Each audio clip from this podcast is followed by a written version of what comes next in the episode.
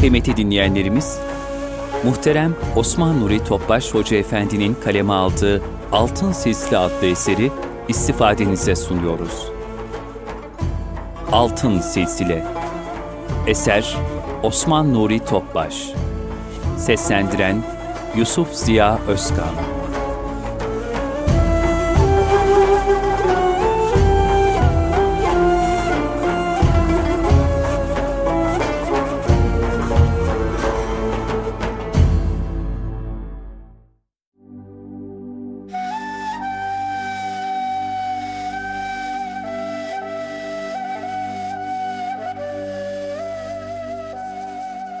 Altın Oluk yayınları sunar. Altın Silsile Osman Nuri Topbaş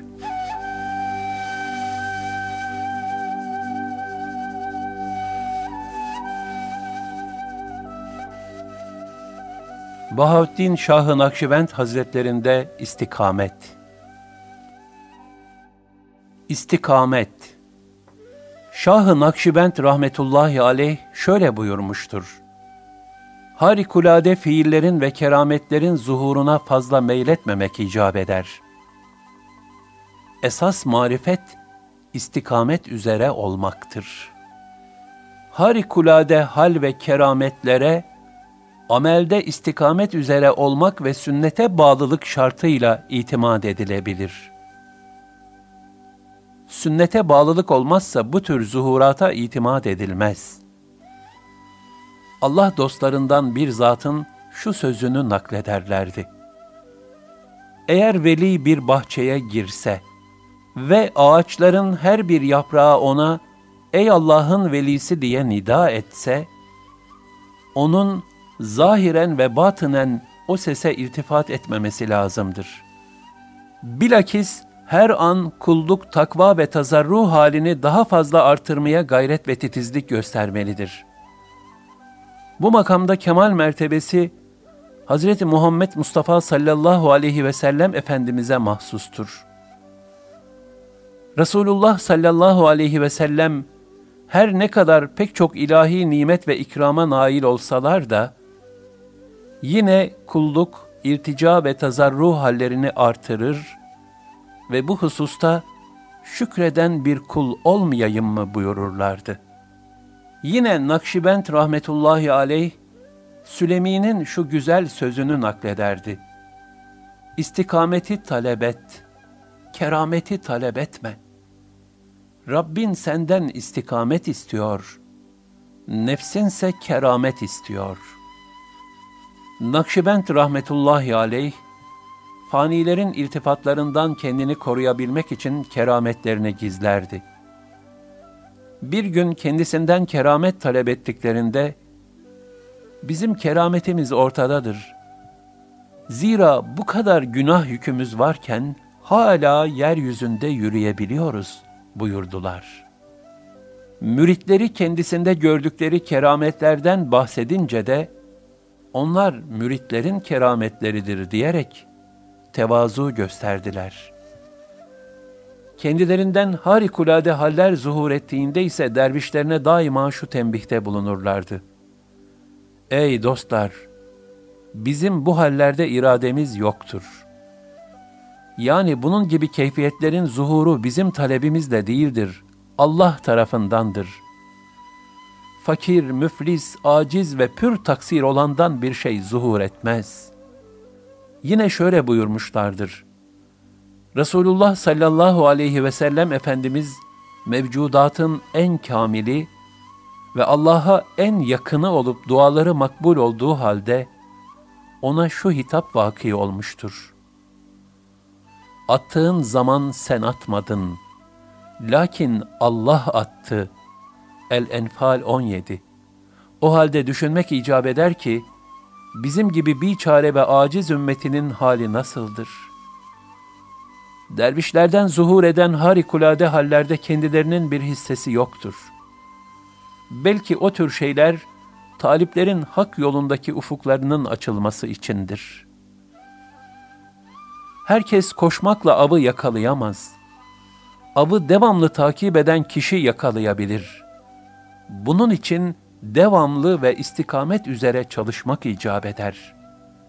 İstikametten azıcık sapmak bile kişinin maneviyatı üzerinde hemen tesirini gösterir. Bunun için Nakşibend Hazretleri veli olan kişiden zerre türünden her ne hata zuhur etse, bu onun tevazudaki kusurundan kaynaklanır buyurmuşlardır.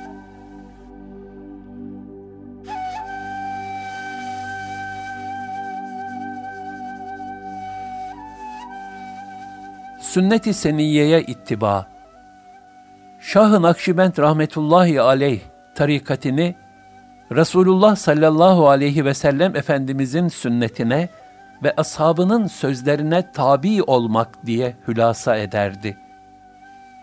Sünnet-i seniyeyi hayatının her alanında tatbik etmekten büyük bir zevk alırdı. O derecede ki, oğlu vefat ettiğinde şöyle buyurmuşlardı. Elhamdülillah, bu da Peygamber sallallahu aleyhi ve sellem Efendimizin sünnet-i seniyyesindendir. Zira onun da evlatları sağlığında vefat etmişti.'' Efendimizin başına gelen hallerin çoğu bizde de zuhur eyledi.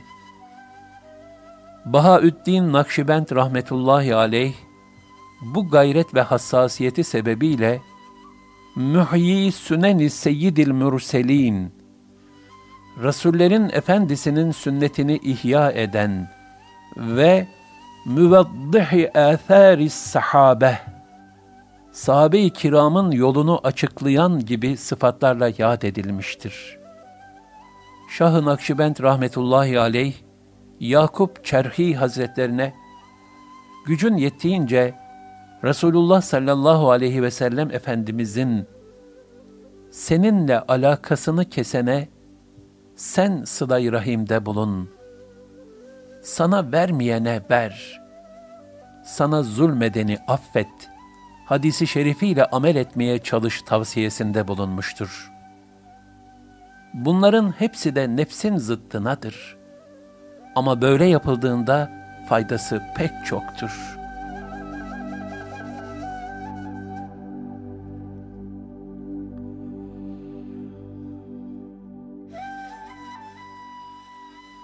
İbadet Bahaüddin Nakşibend rahmetullahi aleyh ibadetler hususunda çok hassastı. Bunun bir misalini kendisi şöyle nakleder. Tevbe etmek nasip olduğu zaman Rivertun köyünde ikamet ediyordum.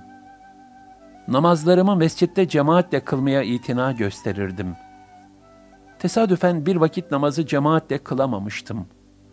O mescidin takva sahibi alim bir imamı vardı bana, ben seni meydanda saf tutan yani cemaate devam eden bir yiğit olarak tasavvur ederdim.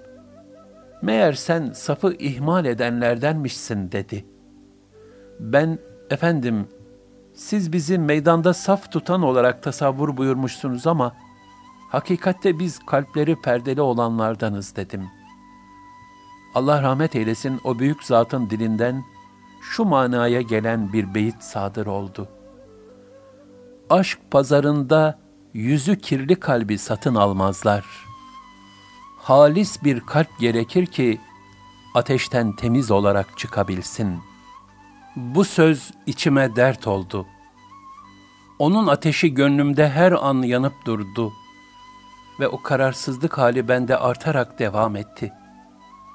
Şah-ı Nakşibend rahmetullahi aleyh, ibadetlerin manevi tekamül yolundaki ehemmiyetini de şöyle ifade buyurmuştur mecaz hakikatin köprüsüdür denilmiştir.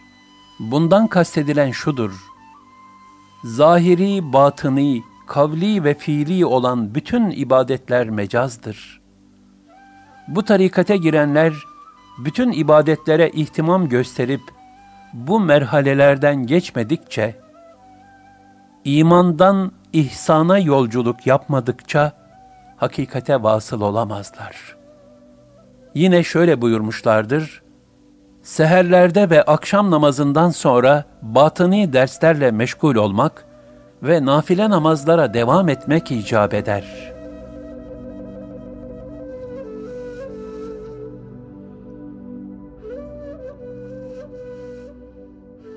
tevazu ve hiçlik. Nakşibend Hazretleri yeri geldikçe şöyle buyururlardı. Bu yüce tarikate sülük edenlerin en karlısı, tam bir niyaz, tevazu ve tazarru halinde yaşayıp, yüksek himmet sahibi olanlardır. Bizi bu kapıdan geçirdiler.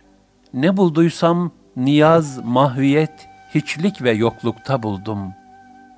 Nitekim Hacı Hazretlerinin şu sözü de onun bu haleti ruhiyesine tercüman olmaktadır. Alem buğday ben saman, herkes yahşi ben yaman. Herkes iyi, kötü olan benim. Hakikaten bütün Allah dostlarını zirveleştiren sır, bu tevazu, hiçlik ve yokluk halidir.'' Bunun içindir ki arif zatlar, sen çıkınca aradan, kalır seni yaradan buyurmuşlardır. Şah-ı Nakşibend Hazretleri de Hakk'a vuslat yolunda mesafe alabilmenin, tevazu ve hiçlik libasına bürünerek, kalpteki benlik kirini pasını silip atmaya bağlı olduğunu şöyle ifade buyururdu. Bu yolda hiçliğe bürünmek, varlığı terk edip yokluk izhar etmek ve mütevazı olmak büyük bir kardır. Bunlar büyük bir devlete nail olmanın ipuçlarıdır. Bu yola gönül verenler, kendi nefislerini Firavundan yüz derece daha beter görmezlerse, bu yola girmiş sayılmazlar. Burada şunu da ifade etmek gerekir ki, Firavun kafir olduğu için Allah katında hiçbir müminin ondan daha aşağı olması düşünülemez. Bununla birlikte nefs, insanın ebedi hayatı için o kadar tehlikelidir ki, zararının büyüklüğünü açıkça ifade edebilmek için Hazret, kesretten kinaye olarak böyle bir mübalağada bulunmuştur. Öte yandan herkesin akıbeti meçhuldür. Bu itibarla bir insan küfürde Firavun derecesinde şiddetli olsa bile, son nefesinden önce hidayete ererek bütün günahlarından arınma ihtimali vardır. Bu sebeple mümin, Allah'ın kullarını hor görerek, kendisinde bir üstünlük vehmetme gafletinden titizlikle sakınmalıdır. Şu hadise, Şah-ı Nakşibend Hazretlerinin tevazu ve hiçlik ufkunu ne güzel ifade etmektedir.'' Hacı Hazretleri bir defasında Kufin adlı yere gitmişti. Kendi dervişleri ve o beldenin halkından büyük bir kalabalık peşinden gidiyordu. İnsanların bu kadar alakasını çekmiş olmaktan müteessir olan Nakşibend Hazretleri ağlamaya başladı. Onun bu halini görenler de ağladılar. Fakat Hazretin niçin ağladığını anlayamadılar.'' Bir müddet sonra Nakşibend rahmetullahi aleyh, ilahi azamet karşısındaki yokluk ve hiçliğini ifade sadedinde kendine hitaben, bu haraplık, bu acizlik, bu tükenmişlik ve bu beceriksizlik bende mevcutken, hiç kimseye selam verip almaya bile layık değilim. Hak Teala beni halkın arasında rüsva eylemiştir.'' halkı benimle meşgul kılmıştır diyerek döktükleri gözyaşlarının sebebini beyan buyurdular. Hiç kimse halimden haberdar değil diyerek içli içli inledikten sonra şu manaya gelen beyti okudular. Eğer bilselerdi beni kovarlardı şehirden. Eyvah, eyvah, kimsenin haberi yok halimden.'' İşte o büyük hak dostlarını yücelten de gönüllerindeki bu rikkat ve hassasiyettir. Demek ki insana her nerede bir benlik hissi gelse, derhal Hak Teâlâ'ya sığınarak onu def etmeye çalışmalı ve bu hususta son derece dikkatli olmalıdır. Nesefli bir mürit, komşusuyla çekişmiş ve onun kalbini kırmıştı. Buna çok üzülen Nakşibend rahmetullahi aleyh, Buhara'dan kalkıp Nesef'e gitti. Şehre girer girmez doğruca gönlü kırılan zatın hanesine yöneldi. Kapısına varıp bu cürmü bize bağışlayın. suç bizimdir diye büyük bir tevazu ve mahviyet içinde ricada bulundu. Neticede müridinin komşusunun gönlünü aldı. Nakşibend Hazretlerinin bir gönül yapmak için ta Buhara'dan kendi beldelerine gelmiş olması, bütün Neseflileri hayran bıraktı ve onların pek çoğu bu mürşidi kamilin müridi oldular. Hacı Hazretlerinin ihlaslı talebelerinden Müsafir Harezmi şöyle anlatır. Bir gün Hace Bahaüddin Hazretleri hizmet için bir bina yaptırıyordu. Bütün dervişler oradaydı. Hepsi de toprağa bulanmış bir halde itina ile çalışıyorlardı. Muhammed Parsa rahmetullahi aleyh çamur karmakla vazifelendirilmişti. Güneş tam tepeye gelmiş, hava iyice ısınmıştı. Nakşibend Hazretleri çalışanların bir müddet istirahat etmelerini emretti. Herkes elini ayağını yıkayıp gölgelik bir yere çekildi. Yorgun oldukları için oldukları yerde uyuyakaldılar.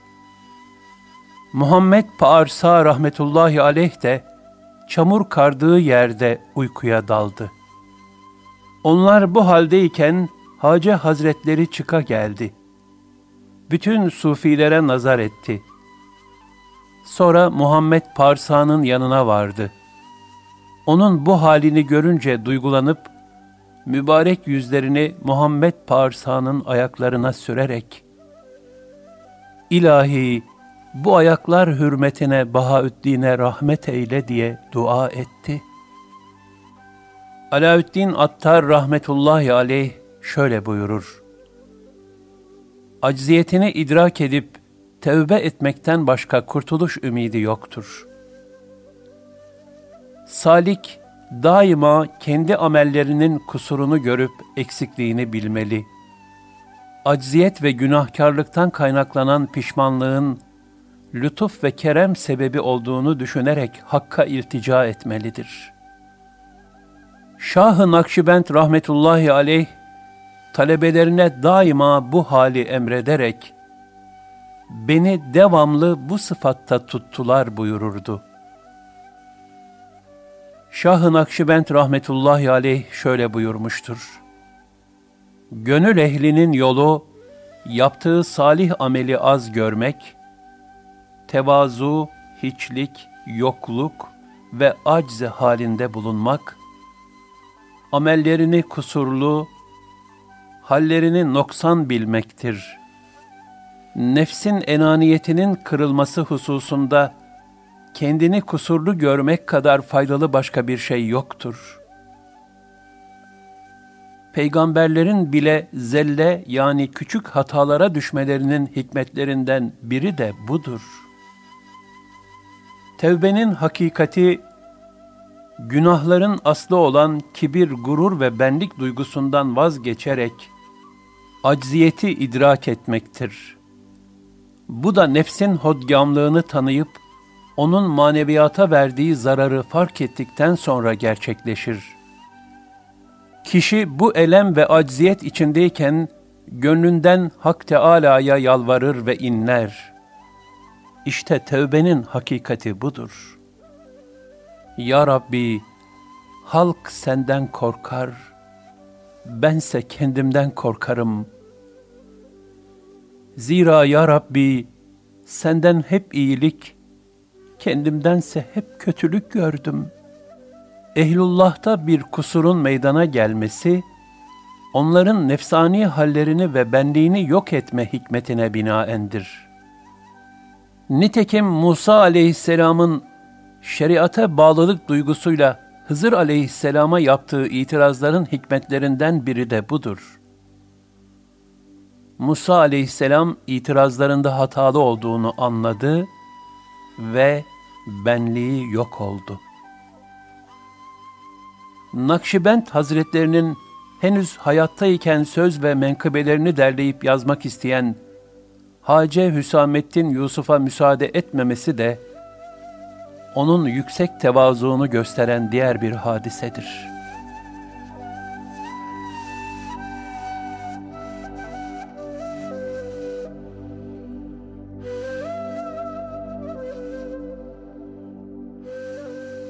Cömertlik Şah-ı Nakşibend rahmetullahi aleyh dünya malına ehemmiyet vermeyip fakir olarak yaşamayı tercih etmesine rağmen, infak, ikram ve ihsanları çok üst seviyedeydi.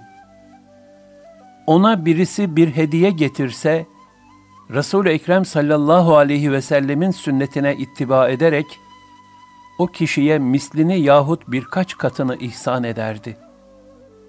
Feyzli sohbetleri vesilesiyle Nakşibend Hazretlerine tabi olan cemaate de bu güzel vasıflar görülürdü. Bu ahlak üzere yetişen müritleri eğer evlerine bir dost veya bir misafir gelse, külfete girmeden yemek hazırlayıp yedirir ve elden gelen her türlü ikramı yaparlardı. Hatta gerektiğinde İsar'da bulunmaktan, yani din kardeşlerini kendi nefislerine tercih ederek, kendilerinin de muhtaç oldukları şeyleri ikram etmekten çekinmezlerdi. Mesela misafirleri gece yatıya kaldığında, bir tek elbiseden başka bir şeyleri olmasa bile onu misafire verir, kendileri bunu hissettirmeden soğuk havaya tahammül etmeye çalışırlardı.''